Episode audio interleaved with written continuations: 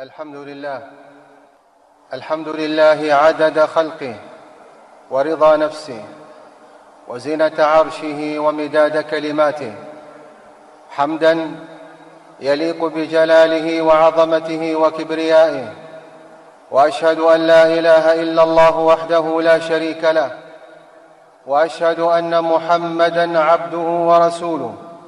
صلى الله عليه وعلى آله وأصحابه والتابعين لهم بإحسان إلى يوم الدين وسلم تسليما كثيرا.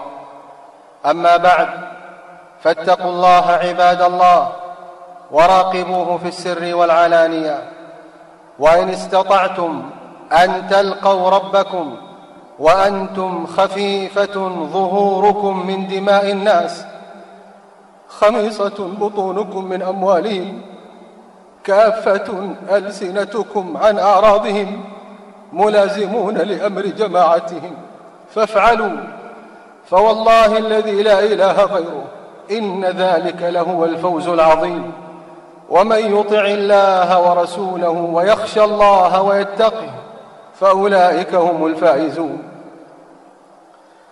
أيها المسلمون عالمنا اليوم تتجاوز فيه صور من الظلم والجور والعدوان حدود الزمان والمكان وتظهر فيه ألوان من البغي وانتقاص الحقوق الإنسانية المشروعة بدوافع عنصرية وموروثات طائفية وخلل عقدي وفكري مما يؤكد الحاجة الماسة إلى إصلاح النفوس والعقول وتهذيبها بصالح الأخلاق ومكارم الصفات التي جاء النبي صلى الله عليه وآله وسلم لإكمالها ورعايتها والتي تقوم السلوك وتصلح فساد القلوب.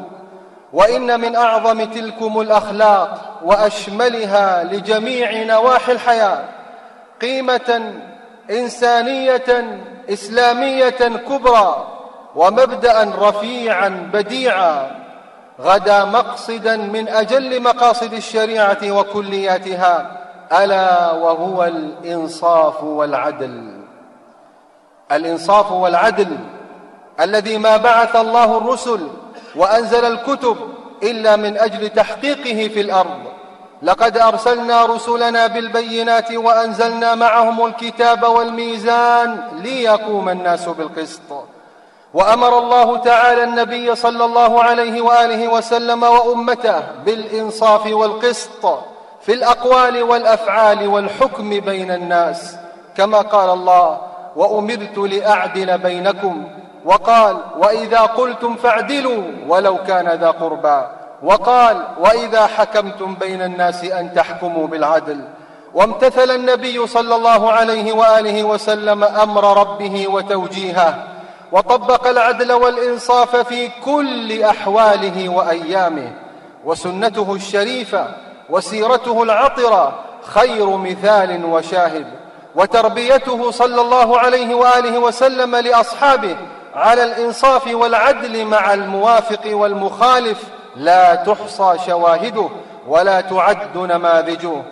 أمة الإسلام مر عمر بن الخطاب رضي الله تعالى عنه وأرضاه بشيخ كبير من أهل الذمة وهو يتكفف الناس ويسألهم فوقف عليه وقال مقولته الشهيرة ما أنصفناك ما أنصفناك أن كنا أخذنا منك الجزية في شبيبتك ثم ضيعناك في شيبتك في شيبتك ثم أمر له برزق دائم.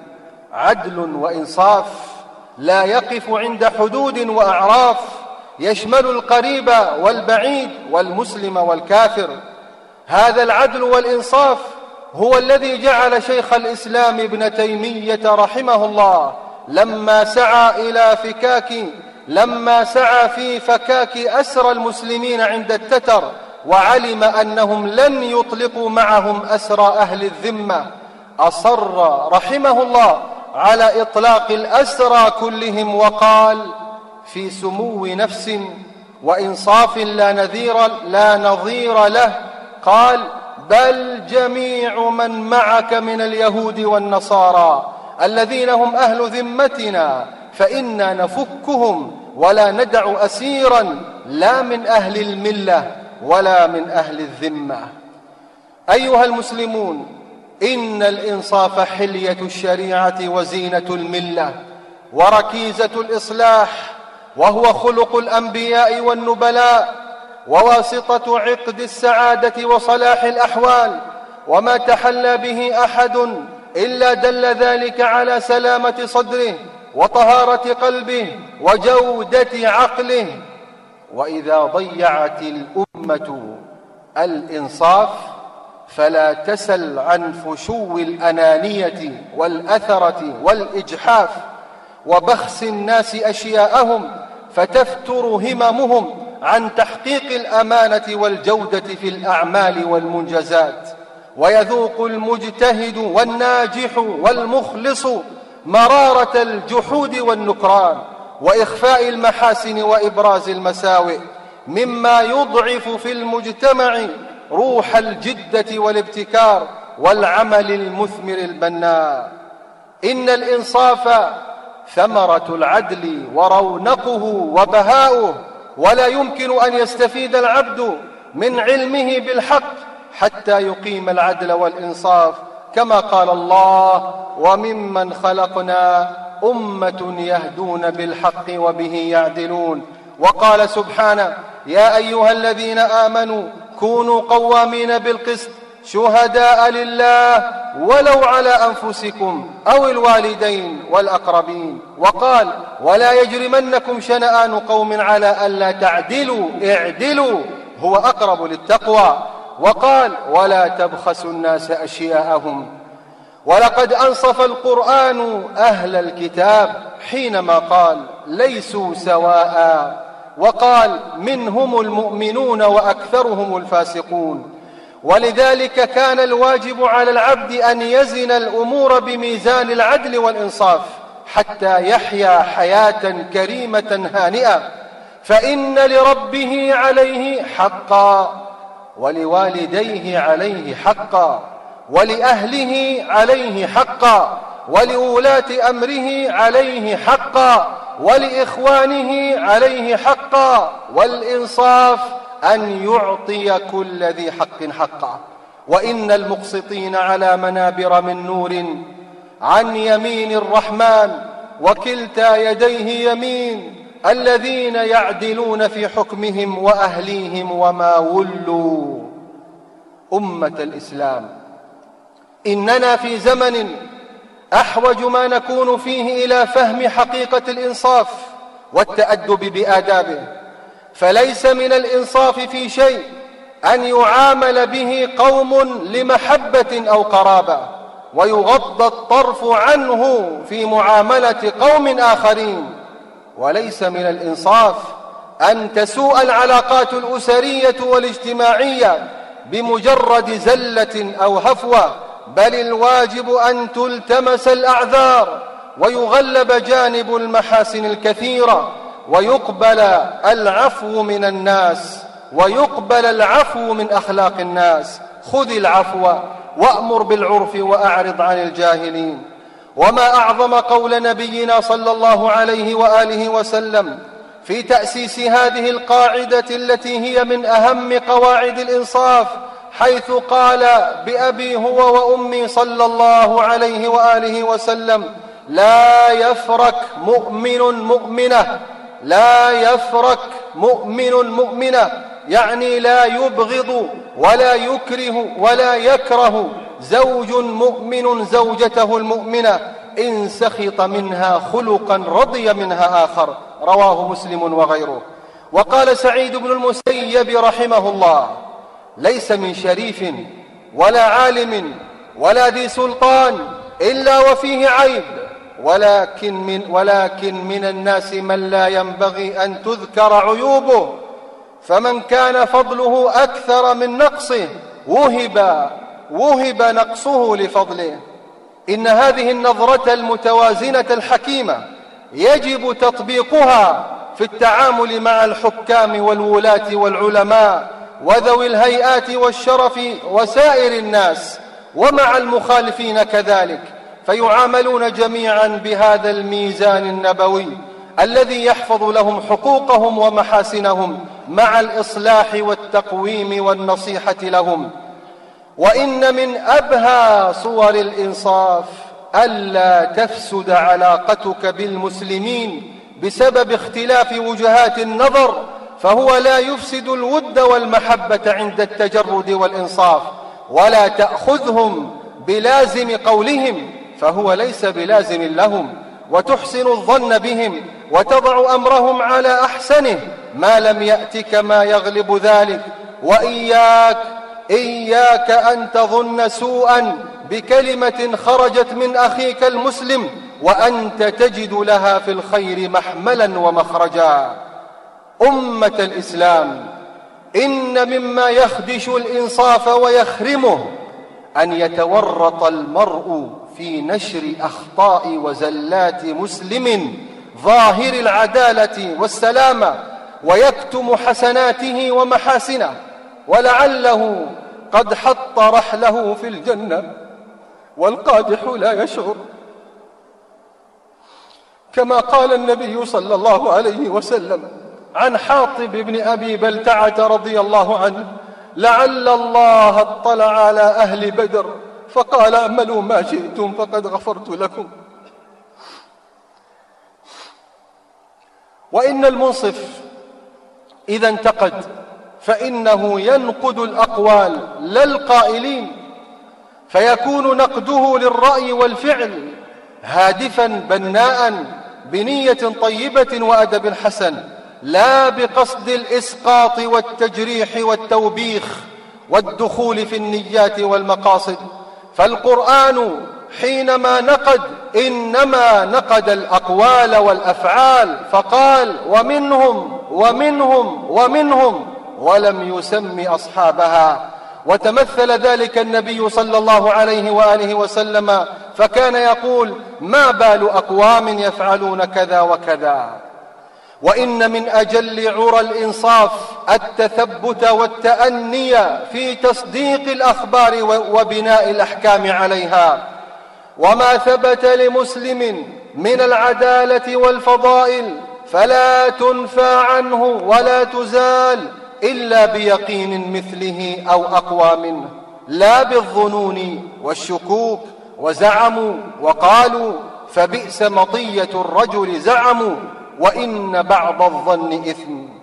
أيها الناس أخذ الناس بظواهرهم وترك سرائرهم إلى ربهم سبحانه وتعالى وقبول الحق من الحبيب والبغيض والاعتراف بالخطأ وكلام الأقران بعضهم في بعض.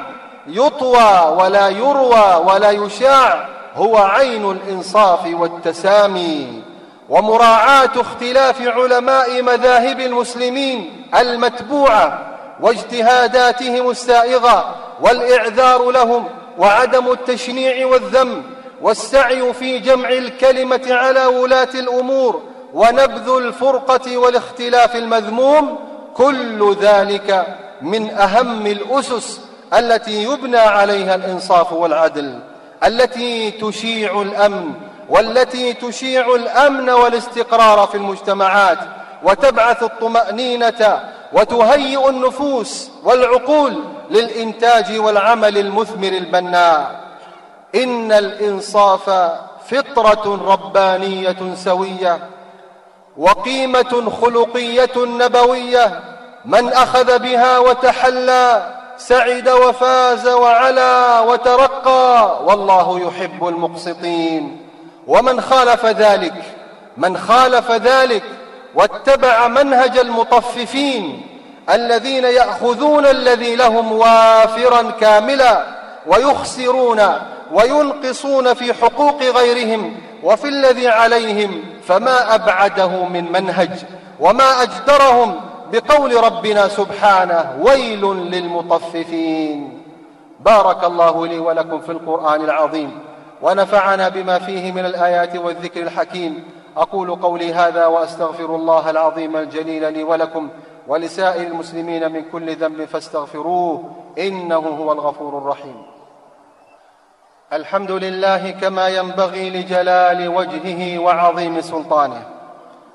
والصلاة والسلام على المبعوث رحمة للعالمين وعلى آله وأصحابه والتابعين. وبعد أيها المسلمون الإنصاف عزيز الإنصاف عزيز وكل الناس محتاج إليه وهو شاق على نفوس كثير من الناس الذين تلبسوا بآفات قلبية وسلوكية منعتهم من التجرد لله والتحلي بحلية الإنصاف العظيمة.